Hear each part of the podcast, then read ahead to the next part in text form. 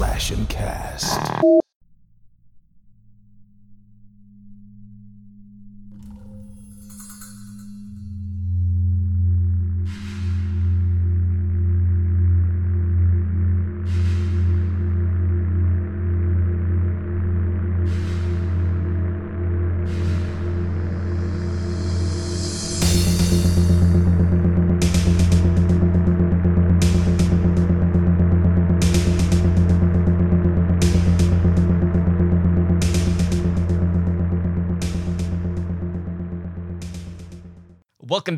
Fiends to Handle, with Scare presented by the Slash and Cast Podcast Network. Our show discusses horror movies and the phobias they emphasize. Tonight, we are continuing our Spooktober month long celebration by taking a look at yet another new genre offering that uh, recently had hit theaters. Uh, so before I introduce you to my co-host and tonight's film, just a few general reminders. You can stay connected with us over on X at Handle with Scare. You can join us every Tuesday night for our Twisted Tuesday watch parties, uh, which is every Tuesday at 7.30 p.m. Pacific time over at kick.com forward slash totemly drunk. Now, with that being said, joining me tonight, as always, is my co-host Grindhouse. I mean, Zombie. I know, kind of like going into tonight, you know, we were uh, cautiously approaching this one just because, uh, you know, maybe some of our thoughts on the past trilogy uh, could boil over into what we're going to be talking about tonight. Uh, but, you know, tonight we are here to talk about the new Exorcist movie that came out here this past weekend, uh, which, of course, is The Exorcist Believer, uh, which I just got back from, so it's fresh on my mind. And, uh, yeah, I, I, I know your initial comment on it, and we didn't really even talk about it, uh, just literally just saw it, was you're like, The New Exorcist was decent. And, uh, you know, we'll, we'll get into that, but I, I will say there were definitely some deep cuts to the original. Uh, but in the grand scheme of thing, can't say this one really did anything for me to get me excited for the next one and the following one. So I don't know. It's definitely kind of a mixed bag, but nothing that we haven't already seen, uh, at least in regards to, you know, exorcism movies. Well, okay. So you're right. I mean, there's I'm not going to argue that point. Um and I would say to you give it give it a few days to settle in and to think about it. Um I walked out of the theater thinking it was okay, and then I had a couple of days to think about it. And this is again coming from the guy that after the Halloween trilogy really thought David Gordon Green could s- go suck a huge bag of dicks. Um, because I was not even remotely impressed what he did there. I, I I was downright angry, to be perfectly honest. Um, so I went into this one. I, I went in as blind as I could and with as few negative thoughts as I could. Right. Um, and for me, the simple, the simplest explanation of this whole thing is that I watched the movie and I did enjoy it. Okay. Now, now was it tremendously new? No. Um, it, did it give us anything that really kind of fed a new lore or did anything like that? No, it didn't. Um, at the same time, I'll say this, and I do believe this. As badly as he took Halloween, which is a cornerstone of horror, and fucked it right in the ass, um, it seemed to me he had a little bit more respect for Exorcist. Um, and I honestly think, um, and now this could be Halloween 2018 all over again, where it was like, oh, that was pretty good Mhm. to me, and maybe the rest get fucked up. But I also did see an article that was saying that he wasn't sure he was going to be directing the next two. Um, Hmm. and I, I do know that the next one is supposed to be called Exorcist the Deceiver. Um, so I, I, I kind of wonder what it's going to be about. But, um, and I, th- I guess I think we've kind of come to the understanding that we're this is not a spoiler free zone. So I think having Regan come back right at the end, I think it probably is going to bleed something into the second movie where you, you can see that they're trying to do a little bit of a torch passing um, because you know certain actresses are not going to be alive forever um, i mean she, you know she's 90 years old for christ's sake so um, when that happened in the movie, and you can ask my wife, I literally was like, "Oh my god, oh my god, oh my god!" You know, I it really did, did something for me. You know, um, and you know, the first time I saw The Exorcist, I was probably eight or nine years old, and it scared the living shit out of me. So, for it to be brought forward with like the next generation of directors, literally the next generation, not the next director, but a whole generation plus later.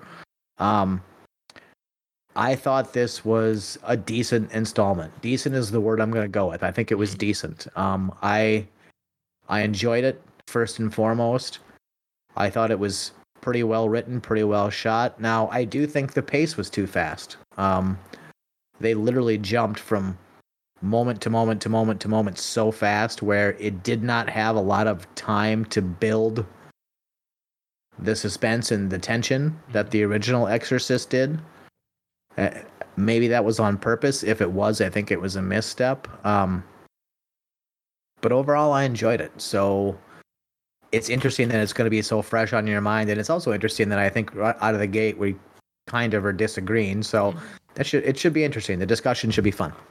Yeah, I I think for me personally, um, David Gordon Green is dangerously close to becoming like the J.J. Abrams of horror movies. You know, Ooh. very, very divisive amongst the community because I know a lot of people who are like, JJ, stay the fuck away from, you know, our storied franchises because you're not doing them right. And uh, you know, I, I, I wouldn't say it was a terrible movie. I, I think if you are a fan of the original, there's obviously enough connections here or a lot of uh, callbacks to really keep you engaged and like throughout that. And that was really like the the one thing I was trying to to hone in on as much as possible. Uh, you know, when I was watching this because I I know there were going to be plenty of nods, being a quote, you know, legacy sequel. Uh, so for those who don't know, uh, Believer really does pick up from the original, which was the 73 version of The Exorcist. Uh, we do have quite a few deep cut references to the original. Uh, this takes place, uh, what, it was like 50 years after uh, what happened in Georgetown with this one. Uh, so right out of the gates, uh, Believer opens with Victor and his wife, and they are in Haiti, uh, where his wife ends up dying after sustaining injuries in an earthquake. Uh, you know, we also have a nod to the original when it comes to Father Merrin uh, in the first scene, as we see Victor taking photos of uh, two dogs who were fighting near a beach, unaware of, you know, what they uncover. Uh, very similar to what we saw uh, it with Merrin in Africa when the dogs are, you know, fighting out in the desert when we find the statue. Uh, so already, like right out of the gate, they're like, all right, here's a nod to the original. Now, they they throw in uh, some like cultural things with with Haiti, and they don't really expand a whole lot on like the spiritual stuff. Um, but the deception of the devil, uh, specifically when it comes to Victor's wife and daughter, uh, being like one of the bigger reveals towards the end of the movie. I thought that was extremely well done, and obviously, like deception is of course like a really big, uh, com- like you know, component in the Exorcist series. So to see them, you know, kind of like pull back uh, on that uh, as well as throwing back the power of Christ line uh, back at Nurse Anne.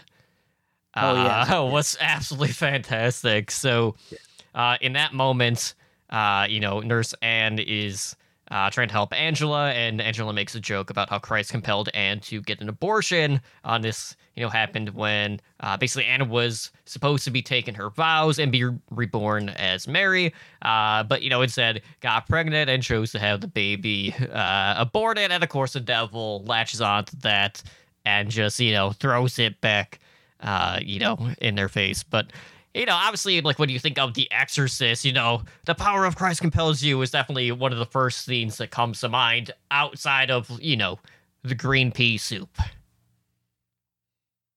Well, okay, so I think you hit on a bunch of points there, and I'll try to, I'll try to, you know, uh, jump you and king you or king myself at the end here. So I think the the multitude of religions being factored in at first I was like, oh boy, we're gonna get into, you know, we're gonna get into the nooks and crannies of some other thing, and it's gonna be so watered down that it's gonna be like, oh god, this is just dumb. Uh, For me, it turns out that the different religious aspects of it, all the way from the, you know, sort of the Haitian almost voodoo esque religion, um, all the way up to the Catholicism, and then mixing them towards the end. For me, it turned out to be a really smart decision. I thought it was clever, and it actually worked really well. Um, I, I think it probably has something to do with the expansions of the movie, where they're probably going to lean away from the Catholicism and they'll go into other things that are able to quote unquote purge demons.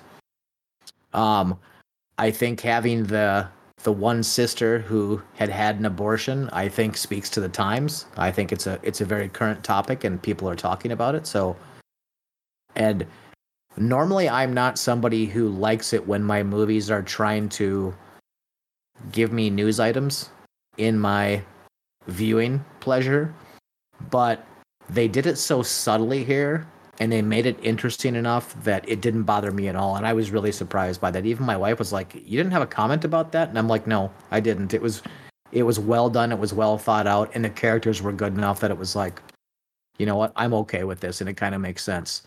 Um going all the way back to the earthquake in haiti and when the original um decision is made by victor um it is it's funny that you say that because I didn't get that when I watched it.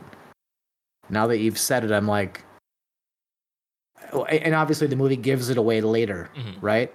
Um, about the being deceived thing and, and what an integral part of the exorcist being deceived by your decisions, being deceived by your faith, being deceived by your personality traits for Christ's sake, it's just who you are as a person.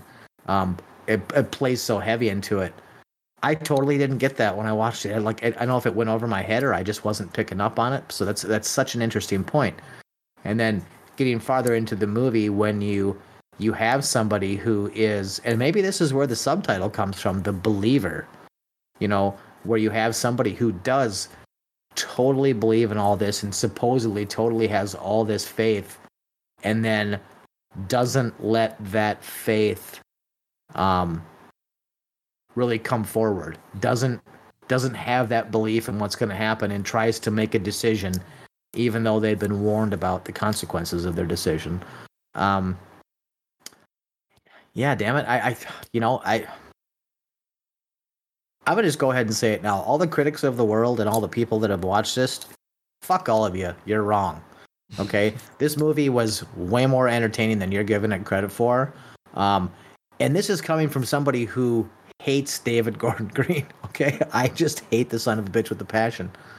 I, I i think he took he took a cornerstone of horror one of the foundational movies that brought us every demon every exorcism every uh, well that 50% of the ghost stories that we see until now have something to do with the original exorcist and i honestly think that he did it justice I, I wonder how many listeners out there are in my boat in that I saw The Exorcist 3 before I saw The Exorcist. really Yes. Um.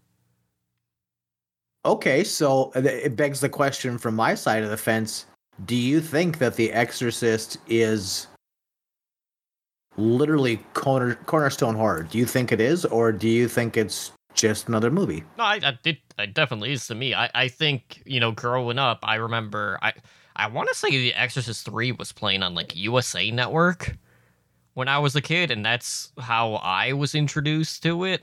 Obviously, you know, Brad Dourif, and obviously that expanded to other movies and whatnot. Um, so I, I didn't see The Exorcist until probably when I was eleven or twelve.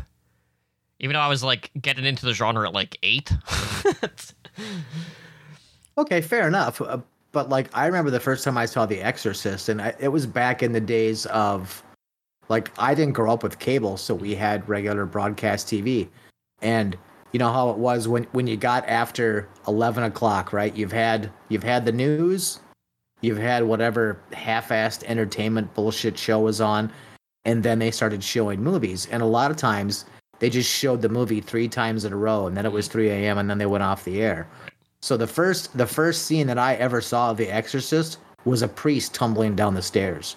And it was like oh my god. And then the movie ended and it was like what the hell was that and then it was like then the movie started all over again. And eh, for that one as a horror fan if that one doesn't have you with the bells if the bells don't get you uh, you just you aren't actually a horror fan. It, it doesn't it doesn't give you enough of a tingle where you're going to be like i have to i have to see this. And so i stayed up and i watched the whole thing again. And it was mind-blowing. And i'll say it again the one thing that the original did that this new one did not do, and maybe it was on purpose, and maybe I'm just uh, too much in my own horror sanctity where I'm like, I know better than you. Um, it did not. The pace in this movie was so fast. It was so fast that it did not allow you to have a little bit of a respite scene by scene where it kept the tension building. The tension at the end of every scene, the tension just fell right off. And that is probably my biggest complaint about the whole movie is that they could have they could have clipped a little bit of the um I, I, a lot of it's not even exposition. It's it's just it's it's scenery and it's other bullshit that they didn't really need where they could have just helped you continue to build the tension but it seemed like they got to a point and they just went whack and cut it off and then it was like tension gone. And it was like well why? You could have done a little bit more here and i would have it would have kept my heartbeat elevated, mm-hmm. you know? And so I as much as it seems like the movie tried to give you a moment to relax a little bit, I didn't like it. I I didn't want to relax. I wanted to keep I wanted to stay amped up. Mm-hmm. Yeah, so uh, getting back to you know various callbacks, uh, since that was what I was focusing on, uh, we do have Father uh, Maddox who gets his neck turned around when Angela and Catherine are using their telekinesis. Uh, you know, similar to what we were seeing with Regan, uh, with the Necroranin and you know the original version. Uh, I I think for me though, obviously the the the biggest callback was the use of the crucifix and how that was retooled yes. in Believer. And for for me, there's there's this scene and the the use of vomit were like the two moments that I was like thoroughly like, yes, like this is what I was looking for. Uh, so obviously in the original, you know, you have Pazuzu uh, wanting to desecrate the idea of the crucifix. You know, and obviously everyone knows how it goes. regan is basically fucking herself by stabbing herself in the crotch with the crucifix. Uh, but in Believer, uh, you know, Chris kind of like relives a moment that Regan went through, and uh, you know she tries to you know exorcise Catherine, uh, and Catherine grabs the crucifix, and it's like falling off of the wall at this point, and Chris gets stabbed in both of her eyes, and it's it's just brutally done on top of that. So you know we we kind of like get that whole like. uh blind swordsman moment when like they wrap up her eyes and you can see like the blood splatter coming through, which is just absolutely fantastic. But the vomit, oh my god, the blood vomit in this was so good. Uh, and that was like the one thing that I'm like, man, this is really where we're where we're going with this. So, you know, this time it's mostly Angela who is uh, constantly vomiting up blood. And a lot of this is just to show us as the audience that the prayers are really working on removing. Uh, God, what's the name of the fucking demon in this one? It's like Lamazlu or something. I'm trying to remember what the I don't think well, I honestly ever caught the damn name. Yeah, well, that's the, that's the hard part with the demons. It's yeah. like it's, there's yeah. too many of them. agreed. Agreed. Well, one of the other things though that, and I don't know if you caught this, and my wife sort of elbowed me, and she's like, "Did you see that?" And I'm like, "Like I think I saw it, but I wasn't completely sure that I saw it." But then my wife said, "I'm pretty sure I saw it." Is that they had, and this goes back to the original movie is they had the character of Catherine sitting in the church pew, and she was grinding one out by hand in a church pew. Hmm. and I think that goes back to the original crucifix scene in the original movie. They didn't they quite use a crucifix. I mean, and honestly, if you buy if you buy a copy of The Exorcist now on DVD or Blu-ray, that scene's been cut out. Right. They've just removed it because it's so, you know. But I think they threw that scene back, and it was like, did I just like I did? Okay, interesting. I mean, and uh, you can argue it's kids and what I mean. uh, That's I, I don't even want to talk about that. But I mean, but just going back to the original movie and all you talking about about trying to give you these little throwbacks, and it was like, I I. It was one of the things I thought was crazy that they could even do in this day and age. But I mean, at the same time, with this movie, I mean, there was some gore, not a ton, honestly. Um, I think most of its rated R rating was probably the language, because there was not, you know, uh, it, it didn't have a lot of the things that other movies that gain that rating have. So I think that was part of it. I definitely think um, Chris losing her eyes was part of it. But there, there's a piece of me that wonders if they didn't film a scene where where Chris MacNeil um, was actually killed with those crucifixes. And then at some point, they got Linda Blair to sign on to do that cameo at the end, and then they maybe had to reshoot that and keep her alive. Because the scenes of Chris MacNeil in the hospital, getting her eyes taped and doing everything else, they felt very uh, velcroed on Mhm. to me. Like, like they were completely you know, it, w- w- without Linda Blair coming back at the end, those scenes were completely unnecessary. They they did not matter at all. She could have just died, and we would have gone on. We didn't have to have her in her hospital bed going, oh, you know, conjuring whatever angels or demons she was conjuring. I mean, so I, I kind of wonder if that's how that was going to go, and then there was a change, you know, maybe close to the end of production where they were like, hey, by the way, guess who signed up to do a cameo? And everybody went, went fuck yeah, that'll be awesome. So they they changed a couple of things.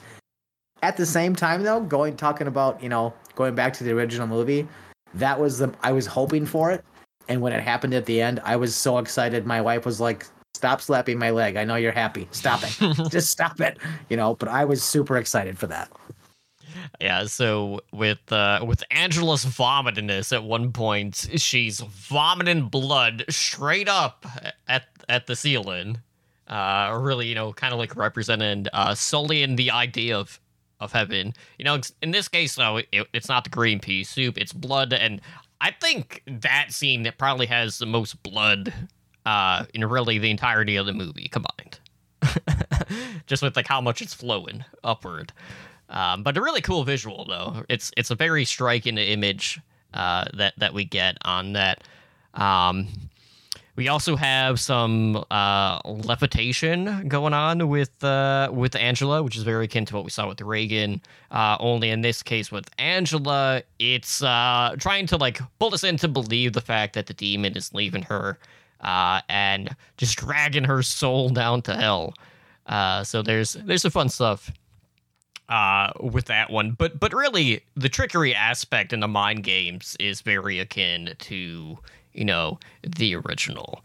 Uh, you know, I, we we already mentioned that at one point, uh, you know, Chris being teased about Regan uh, and Regan's past. At one point, you know, the demons was just telling Chris that you know Regan's burning in hell. Uh, but really, the, the the biggest blow that we see from the demon in this case is when the demon is preying on Victor's guilt, and that's when we get the unveiling of the truth when it comes to you know what actually happened in in Haiti, uh, and you know turns out that Victor had asked the doctors to save his wife instead of his unborn child, who of course is the one being possessed in this. Uh, but you know, fate would have it that uh, Angela would end up surviving this ordeal, uh, and the mother ended up dying. Well, that does two things. And I was I was talking to my buddy Trevor today. He went and saw this last night. And by the way, the day after he listened to our podcast, my contact DVD magically showed up in my office at work. So Funny Thank how you, that Trevor. works. I think yes. Um, but Trevor and I were talking, and he he actually he gave us a really good point. He was talking about um, uh, getting towards the end of the movie and how uh, when you when you had the the two parents of Catherine and then obviously Victor, the dad of Angela, and it was like, you know what, only one can live and you must make a choice. And um, Catherine's mom and Victor were both like, I'm not making that decision. Mm. And then as time goes on and things appear to get worse and worse and worse, Catherine's father is finally like, I pick Catherine. And it's like, um, obviously being deceived too, but at the same time, and Trevor pointed this out and I hadn't thought about it, like this guy, like he lost his faith. You know, he actually, for as much as he was a person of faith, he lost his faith. And he went with like the easy choice as opposed to just relying on his belief in things that would turn out the way he wanted them to. Um, so it was an interesting kind of byline just talking about that. And I was like, oh, damn, I hadn't thought about that. And it's like, you're kind of right. And it kind of goes back to what you said about the beginning of the movie where he was left with the choice, you know, but even hit with his choice, he was deceived.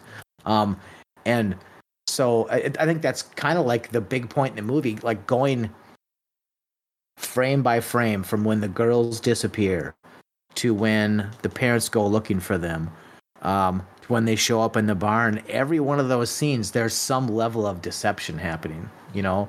and it's like from finding the shoes and to doing everything and it's like it the whole nothing is really what it seems right um and so i i'm gonna say it again you know that this movie is better than people give it credit for now is it exorcist level good no it's not and i'm okay with that um but it was entertaining and it was a well told story and the more i think about it the more i talk about it with my friends honestly, the better it gets. Mm-hmm. Because there's things just talking to you tonight. There was a there was a little nugget where I'm like, I didn't get that. Damn it.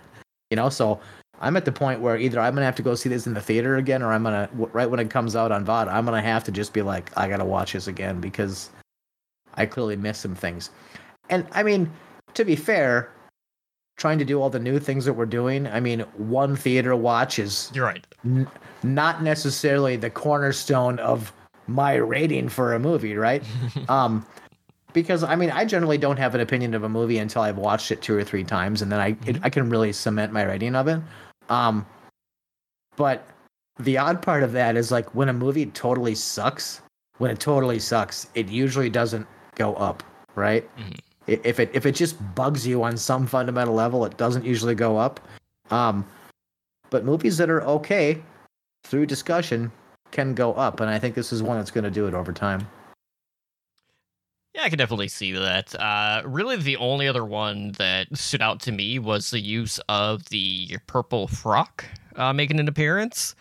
Uh, so, you know, initially, Angela is trying to use it uh, towards the beginning, hoping that it will be of use in the seance uh, that, you know, she's going to conduct to try to reach her, her dead mother. Uh, so Victor had had taken it. Uh, so you know when the girls go out and you know they they open the gateway, uh, they didn't really have like that central piece of love allowing you know the the demon to really get inside and possess them. Uh, but Victor would end up using uh, the scarf later on, so Angela could could hold it and uh, basically return back to him. Well, I mean, and one of the bigger pieces of this movie that I really loved because I am not a religious person, but I love the idea of religion. I love the idea of it. Um, but not of a certain religion. I don't love the idea of Christianity, Catholicism, Hinduism, Buddhism. I just love the fact that it, it exists and people people can be in a place where a big part of their existence hinges upon that. I think it's fantastic. It's just not something that I feel personally. Um, but with Victor in this, I love, I honestly love how he gets flexible. Mm-hmm. And he starts to say, well, you know, because there's a, a, moment early on when the neighbor invites somebody over and he's like, get the fuck out of my house. He's just like, get the fuck out. I don't want anything to do with this. But then as time goes on, he has a Catholic priest he has a woman who was going to be a nun but ended up having an abortion but still has her religious belief. He gets a he gets a uh, what is it? Her, her name Dr. Beehibe, that is a, a root work healer who does things that are you know, and she's more of the earth and things like that. and I did love how when they they kind of have this like big showdown like towards the end, they sort of I mean, they had the Catholicism part of it in there, but you saw how that worked out for uh, the priest. Um, but they sort of mixed everything together, and I think that's. I mean, as a story is being told and trying to draw fans in, it's a good way to get more people and more butts in the seats. I get that piece of it too, but I also kind of like. There's a level of acceptance where it's like, okay, I might not think exactly like you think, but it doesn't mean that we can't be friends and we can't, you know, build a house together or to do whatever, you know. Um, so I kind of really dug that. I it it really it it hit home for me, and this is as somebody who's not religious, that it's like we're finally to a place where we can say, you know what, uh, especially with this movie and what it was originally based on, we can finally say that maybe there's more out there that I don't necessarily understand, but when it comes to something like what we're doing here, having a big group of friends might not be a fucking bad thing. Mm-hmm. so let's just give it a whirl and see what happens. Yeah, I am curious to see like where exactly they're going to pick things up here because you know after uh you know you know towards the end of this one we see Angela returning back to you know her social life going back to school uh, you know, just trying to get some normality back in her life again after having the demon inside of her. You know, we, we have this like final shot of her smiling, uh, which like really leaves us wondering, like, you know, is she going to be well? Is she just faking it? You know, maybe the demon is still, you know, inside of her because really deception is the name of the game in, this case. And uh, although the demon might not win outright, at the end, you know it's still going to have victories along the way. Uh, and you know we we do know uh, Deceiver is I, I want to say it was due out April of twenty five. Correct. Uh, so you know who knows? Maybe the demon is wanted to keep her around as a as a spy. You know, I I really like the idea of having this like quote unwanted child uh, in in Victor's case with uh, with his daughter being the, the vessel of choice uh, for for this one. Uh, but obviously, like Regan is gonna have to re- like play a major role in in Deceiver. Uh, so we we know like Linda Blair is gonna be supervising uh, the film. Uh, but what what's interesting, and I know you know, this is something I, I looked up after the fact because I had never actually seen this. You know, I know Fox, I think it was Fox who did the Exorcist TV series not that long ago. Yes. Uh, but this movie actually, uh, with the finale, uh, with the reconciliation of uh, Chris and Regan's character, that was an arc that was borrowed from the TV series uh, because Regan had basically hid away from her mom for decades after Chris had uh, come out with her book on the grief and the trauma and you know all of the the terror that Regan uh, was going through with the possession in the original, uh, like when that book like really flourished. So it's kind of interesting that like we're pulling from different media's here uh, with this iteration. Well, to be perfectly honest, I think they're I think what they're finding out is that maybe this this story works better as a series of films than it does as a TV series. Um, and to be perfectly honest, I can see it. I mean, it, it's it's not something that this is not something I think I want to watch week to week, but that's also The Exorcist too. I, I don't want to watch The Exorcist week to week. Um, but at the same time, bringing that whole that whole circle together, I mean, with Chris MacNeil's character, I, and and just with the age of the actress, I don't think it's something that they can hold for long. Right. Um, and it, it's definitely a bit of a dice roll to try to, you know, bring that back in. Um, and I think you're right that um, Regan MacNeil will feature heavily in the next movie. Now, I think it begs the question um, does she end up as the possessed or does she end up as the the sort of guide slash counselor that her mother was in this one.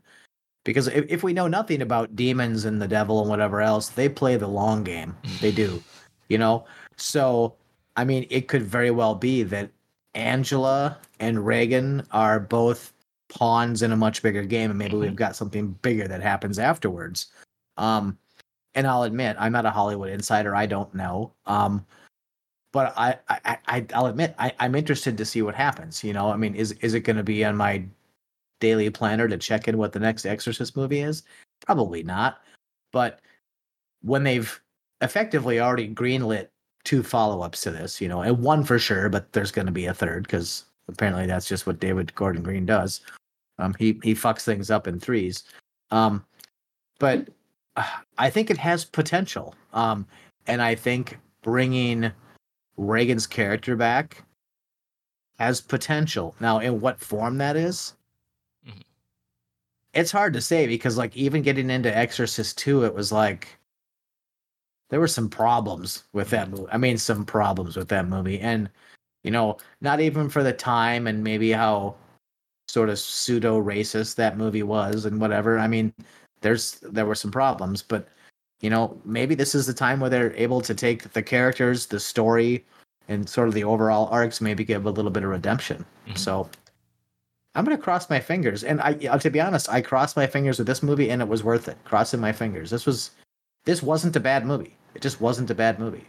Um, you know, it's not a 10. It's not like woo, march right out and see it. But damn, I, it entertained me. I like the characters. I like how they mixed all the religions together. Um, and the deception. Now that we've talked, and I feel like I know a little bit more about the overall level of deception. It was it was pretty clever.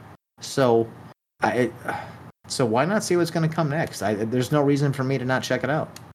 Yeah, so we basically have affirmation that uh, Regan has come to peace and is back to you know men, men fences with uh, with Chris at this point.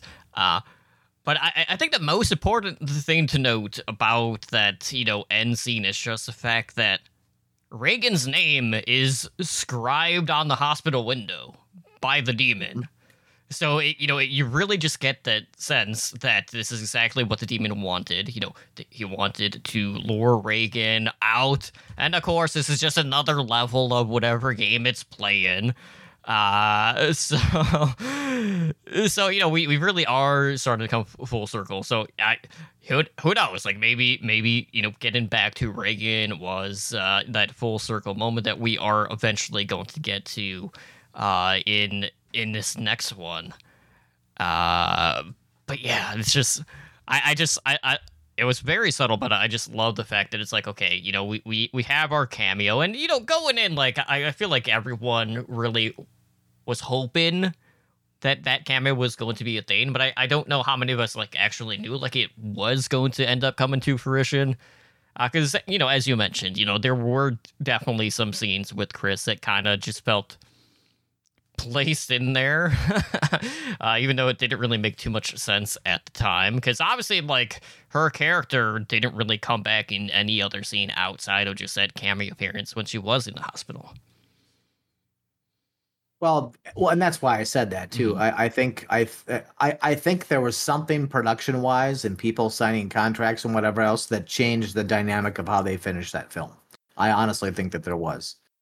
Now, does it bother me? Nope, it doesn't. And the the payoff at the end, as as a diehard Exorcist fan, having Regan MacNeil come back, you know, and say, "Oh, hi, mom, it's me," you know, um, that was a huge payoff. That was, I mean, that was huge. If if you didn't, if you didn't walk out of there, I and I sat, I sat through all of the credits. Literally, the house lights came up, and the guy was like, "Eh, "Get out," just to make sure that there wasn't some little stinger, there wasn't something a little more. And that was maybe the part that was probably the weirdest. Not the weirdest. Um, but like I, I kind of thought that they would I was thinking that they were going to do it, but I thought they would do it as a stinger. I, I, I didn't think it was going to be the end of the movie. Um, but at the same time, I mean, having having this movie come out, having that character um come back, and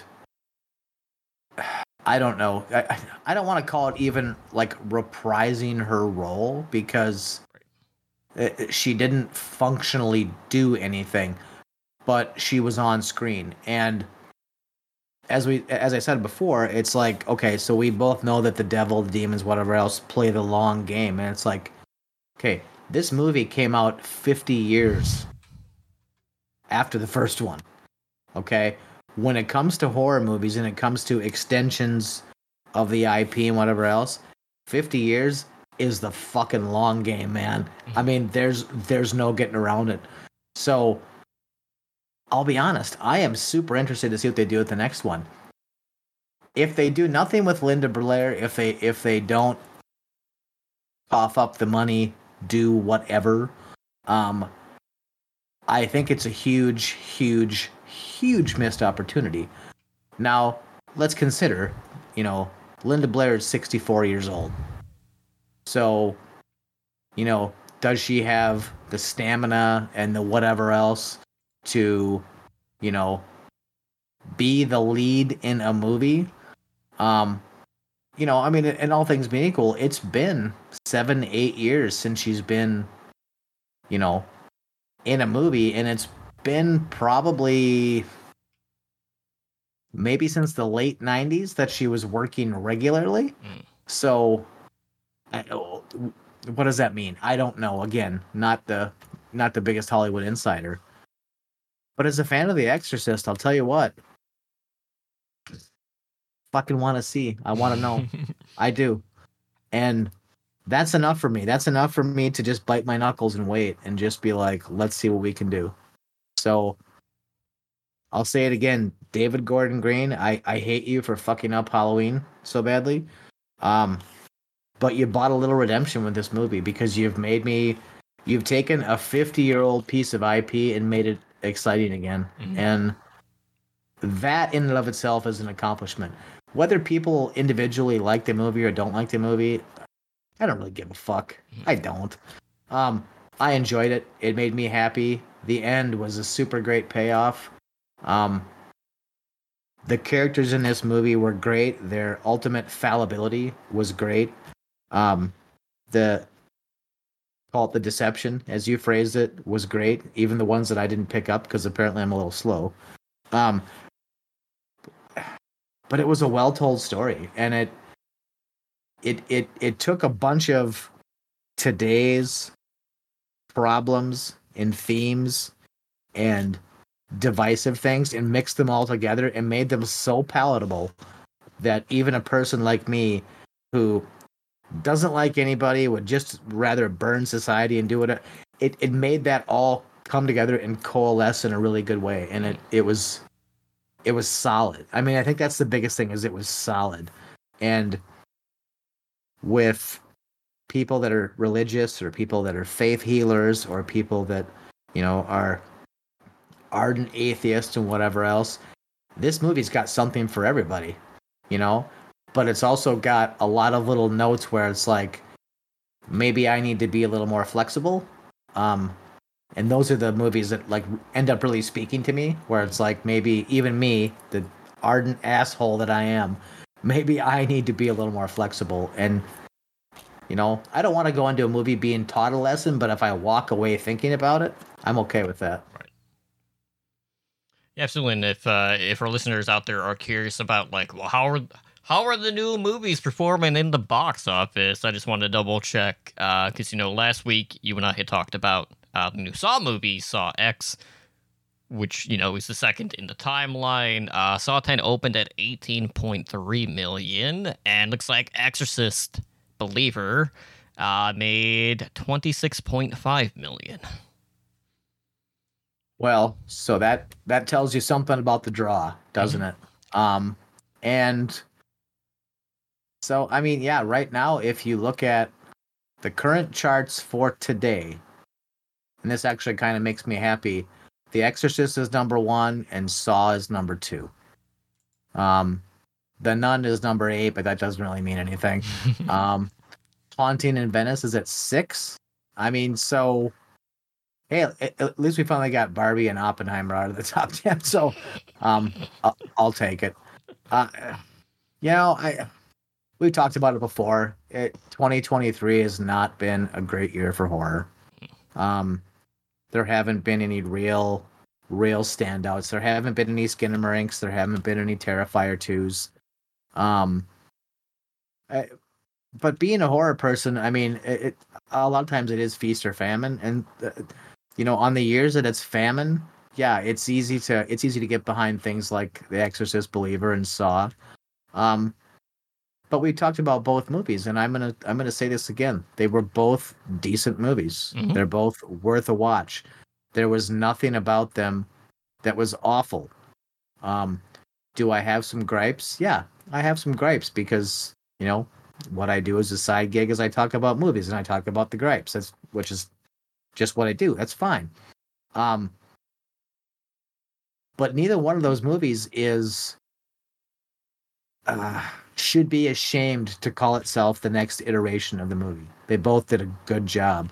Um, Saw is, I think, Saw X, I think, is deeper uh, in a lot of ways than Exorcist because it gave us so much of Jigsaw and, you know, makes me, you know, want to start a John Kramer fan club.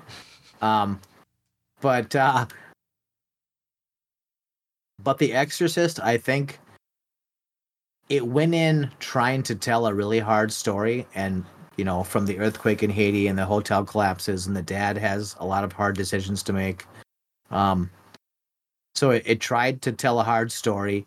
It does give you the truth about his decision but it also shows you that that decision does not define the man. Mm. and the deci- every decision after that is what defined him as a man. And i think that's important especially in today's society that you know you don't have to be defined by one thing. You know your your whole summation as a person is not based on one decision. It's based on a thousand decisions. And yeah okay maybe you fucked one up but you know what? If you did another 900 like really really well and then 50 of them were kind of middling whatever that's fine. But it, I think it did a great job that, and I think that's another piece of what made me like it so much. It was like because when I heard that in the movie, and it was like when he's and he just says and he's like that flashback, and he's like saved my wife. I was just like, oh, you motherfucker. but then there's a little more story, a little more action, a little more things happen. But it but it made me think, and it was like, this is a guy who every single day gets up his kid goes to school. The kid has breakfast. He's super involved. As involved, as involved you as you can be as for a single dad that has a like a sub teenage kid. Because trust me, I've been there, and being involved is a fucking pain in the ass. hmm But he, but he was, you know, quote unquote, doing the damn thing. So it's like, it's, I don't know. The story is good. The characters are believable and, for the most part, likable. And even moreover, honestly, for most of what they do, almost all of it's understandable. You can get it from one perspective or another. So, yeah. Go out and watch The Exorcist, and honestly, go to the damn theater. Because if you don't go to the damn theater, it's hard to keep horror alive. Just go to the damn theater, enjoy yourself, get your bucket of popcorn, have your, you know, intestinal problems later, like I always do. Um, but just keep keep watching horror because I mean, eh, yeah, it's not been a banner year, but there's been some, there's been some little, there's been some gold nuggets here and there. Mhm. Um, you know, and I know, I know, no, no, and we should we should talk about the order of these. Um, actually, we already did, didn't we? Because we're gonna do "No One Will Save You" next, as I recall, Yep. and then um, Cobweb is coming out on Hulu on October twentieth. Yep. So we, we should all have an opportunity to watch it. So I'm looking forward to that. Um, Yeah, and uh, you know, even you know, last night on Twisted Tuesday, uh, since you know, I, I know you were mentioning Chained Heat last week, I could not for the life of me remember uh, the movie title that you that you had recommended for me to find. I'm like, well, fuck it, I know VHS just came out, so uh, yeah, we we checked out VHS Oh, eighty five. chained heat, chained heat. Yes, and I'll I'll tell you what. I'll tell you what. VHS ninety five. Um, uh, I've been kind of hit or miss on the VHS movies. Yeah. Um, and to be perfectly honest, because several of them have have made either given me a headache or made me nauseous, and that's just the film work, and maybe that just doesn't work for me. So that's not a that's not a judgment on them.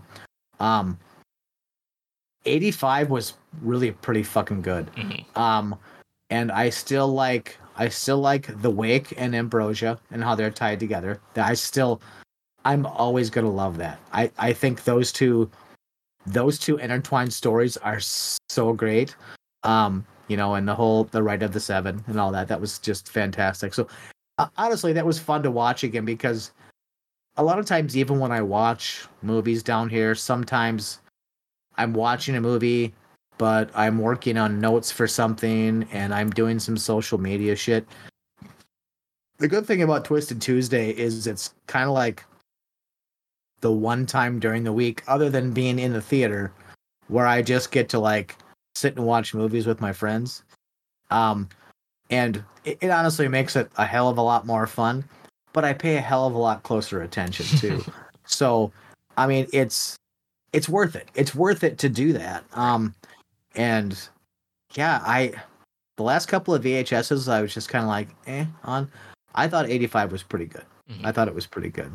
Um, to me, honestly, the dumbest part of the whole movie was the whole Rory thing. I just just like I just like if they would have left all that out and done like a sixth part, I would have been fine. Well, I just that's that's the thing with those movies. Like they always have like that central story, and that's always the weakest part of the VHS movies. I agree too. I agree too.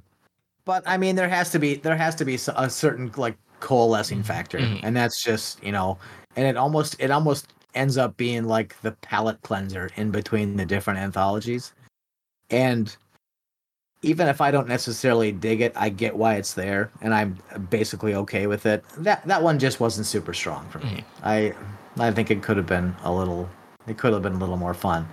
But like I said, in that one, um, no wake and ambrosia. Oof.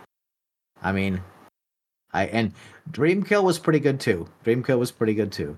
Um, but those two, and then just the fact that they were ti they were they were the opposite storyboards to each other was, um, and directed by two different people. hmm I, in in their own way, that was that was pretty brilliant. I and it was and it was cohesive as hell. So I I totally dug it. Yeah, I know. Um, the Soska sisters, since I'm a big fan, have Festival of the Living Dead coming out on Tubi. I want to say it drops October twentieth, uh, which is going to be their nod to Night of the Living Dead.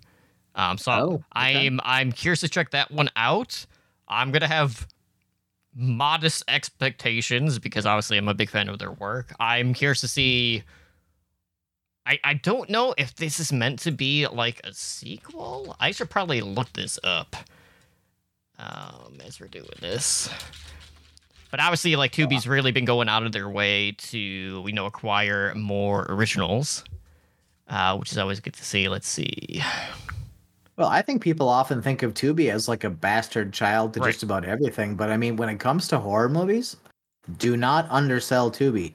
Tubi gets some Tubi gets some things that you wouldn't think they get, and I'm gonna I'm gonna go back to one of my favorite movies from last year called Kicking Blood, Mhm. and I saw that on Tubi, and it wasn't anywhere else. Um, and that movie was fantastic. So, Tubi is like any other streaming service there's going to be a lot of garbage because that's just what streaming is but it has its gems and i will admit on tubi sometimes you got to dig a little deeper to find them um but that's so what. I mean if you're if you're watching horror movies you know you'll watch them until you find the great ones and it's tubi has some so it shouldn't be written off. It's and, and fuck it's free for christ's sakes. It's fu- it's free. It has a commercial and that's enough time to go take a piss and get another beer. That's beautiful. It has it has beer time built in. I mean, you can't really argue. So, um, yeah. So this Sunday we're gonna talk about No One Will Save You, and then are we going to watch that on Twisted? Because you're gonna be in Vegas, right? I'm gonna be leaving for Vegas uh, next Wednesday. Oh, so you're still gonna are you still gonna do Twisted with No One Will Save You? Well, if we're recording that on Sunday, Probably not. Then okay. So then what are we doing on Tuesday for Twisted? Are we gonna do Chained That's- Heat then? that's a good question. I gotta figure that out. Maybe, maybe if I can find Chained Heat, we'll uh, we'll, we'll Well, watch at- it. Well, at this point, you owe me Chained Heat. So even if we even if we do it as a double feature, you owe me Chained Heat. I want to just because I want to see Jess have a fucking meltdown. That's what I, I want to see her just be like, "Oh my god." So All right, owe so uh, so so really quick, getting back to the Festival of the Living Dead. Uh, okay, Yes. so it's not a direct sequel, but uh, it does pick up 50 years after the events of Night of the Living Dead, so it's still going to be within the same universe. Uh, looks like, which is interesting. Really? Well, see, and I had thought that there was going to be a mo- I thought there was literally going to be a Night of the Living Dead 2 coming out that was supposed to that was supposed to have um a couple of people um I thought it was supposed to have the character of Barbara and then I thought it was supposed to have one of the characters from um Day of the Dead too. So Hmm. well, apparently I have had a stroke or something and nobody told me. Um Okay. Well, yeah, these are um these are people that I would watch on camera. Wow. Okay. Well, and that's the 20th. You said the 20th? Yeah, well, I'm pretty sure that's what they screenshotted and shared on Twitter. Okay. And these are the Soskas, right? Yeah. Okay. Well, count me in cuz I like to masturbate too. So, um all right. Well, I shit. Well, we'll see. I, I guess we'll if we if we get to that date and the thing has popped out, well then I think by all means we just we give it a whirl, you know. Um I still am excited to see Cobweb. Mhm. Um and I and I do think everything I read about that movie, it does seem like it was horribly horribly uh placed on the release schedule like it never had a fucking chance. Yeah, and it's it. The the thing with that too is it's like obviously it was Lionsgate. The Nun Two already had its position, so it got bumped to another date. Uh, it it wasn't a lack of marketing because the marketing for that was all over the fucking place. It was, yeah. yeah. Yep. No, you can. Yeah, every every movie you went to from like January one till like March had Cobweb as a preview. Mhm. So yeah, so yeah, yeah, well, just it, it happens. So just shit timing. You know, that's you know, I don't work in Hollywood, but I can read the fucking tea leaves, and I don't I don't get a lot of this kind of stuff. It that like they do these just colossally bad decisions, but. Mhm. Not my call, so we'll uh we'll check it out and we'll see what we think. Absolutely. So, just as a reminder, guys, we'll be recording on Sunday uh, as well this week with No One Will Save You, which is one of the newer Hulu originals. Really looking forward to rewatching that one at some point over the weekend, uh, just because I know you and I both were so enthralled by that movie. and uh, yeah, we'll go from there. Yeah, no, it's it's rare for a movie with that little dialogue and that. And I, I, I did say this: the first act was a grind. It was definitely a grind, and usually, I would have turned that off. hmm But, um, I love the actress. Um, what's her name? Kaitlyn Dever. Is that her name? Um, you know, Last Man Standing. I I loved her as an actress. Um, and she also did. There was a Netflix movie she did about um, well, it doesn't even, never mind. Um, but so, but the story was interesting enough that I held on, and goddamn, am I glad I did. Now, like I said, I think it actually has less dialogue than Quiet Place, which is saying something. Um, but there's so much, there's so much story. There's so much what seems to be like personal interrogative. Uh, the the set of the whole thing is really really good, and you know, in the end, it's about being an outsider and being accepted. Um, and you know, as a horror movie fan, I think we all can own a little piece of that pie. So, um, yeah, um, I, I can't wait because I think the, I think the discussion and then I think the, you know, as much as we don't go scene by scene, there's a there's a lot of things in here that it's going to be like, and when this happened, and when this happened, that are ultimately like completely relatable um and just you know being in a place where you've got a whole town that basically turns on you and it's just collectively gives you the middle finger and is like no you you, you don't belong here but then you get to the end and it turns out you do so yeah, I'm excited for that one. I'm excited. Absolutely. So with that being said, guys, let's uh close up shop for tonight again. If you haven't yet, go check out the Exorcist Believer in theaters. Go support your local theater. Go check out the new horror offerings that uh, are available to you, whether it's that Saw X or whatever re-releases that are coming out. Because obviously it's October. I was they're re-releasing a ton of shit in theaters for spooky season, and uh, you know we wouldn't have it any other way. And we will see you back later on in the weekend for No One Will Save You. And then, you know, we'll see what uh what Tuesday is going to bring, whether it is uh it's probably gonna be Chained Heat if I can find it. Uh it's it's gotta be available online somewhere, right? Like I'll I'll let the look into this when I'm doing the edit for this uh after the fact. Uh, cause I I know I haven't actually seen that movie, so I am very curious to uh to check it out too. So Are you kidding me? You have not seen Chained Heat? no, I That I I, think- if there was if there was ever a movie that screamed your wheelhouse, um, I don't, I I don't even I don't know what it would be because, damn, I mean just, damn, damn, damn. Um, let's see here. I'm looking it up to. Let's see. There's a series apparently. I did not know that. Um, the more you know. Okay. Well, there's uh, well, I it seems like I've maybe found it in a couple of places. Um, I can do a little digging too and see if I can't. Uh, Wait, it might actually be on YouTube. uh oh, it doesn't seem like the kind of movie that YouTube would allow. Uh, Um, you'd be surprised. You're probably right. You're probably right. All right. So I look forward to that. And then remember, everybody, November first and second, go see Terrifier two in the theater because yeah, I will buy your, buy your tickets now before uh, they sell out. Um, I have already bought mine, and my theater uh, for the 7 p.m. showing is almost full. Mhm. So that tells you something. So just go out, support horror, because otherwise we won't get any more, and then we'll have nothing to do but talk to each other about Dungeons and Dragons or some weird shit like that. And I don't want to do that. So let's keep horror alive, folks. Absolutely. I'd rather talk about, you know, our demons in this case, like uh, with the Exorcist Believer and how we're uh, deceived time and time again. But, anyways, we'll see you guys back on the weekend. You guys have a good night.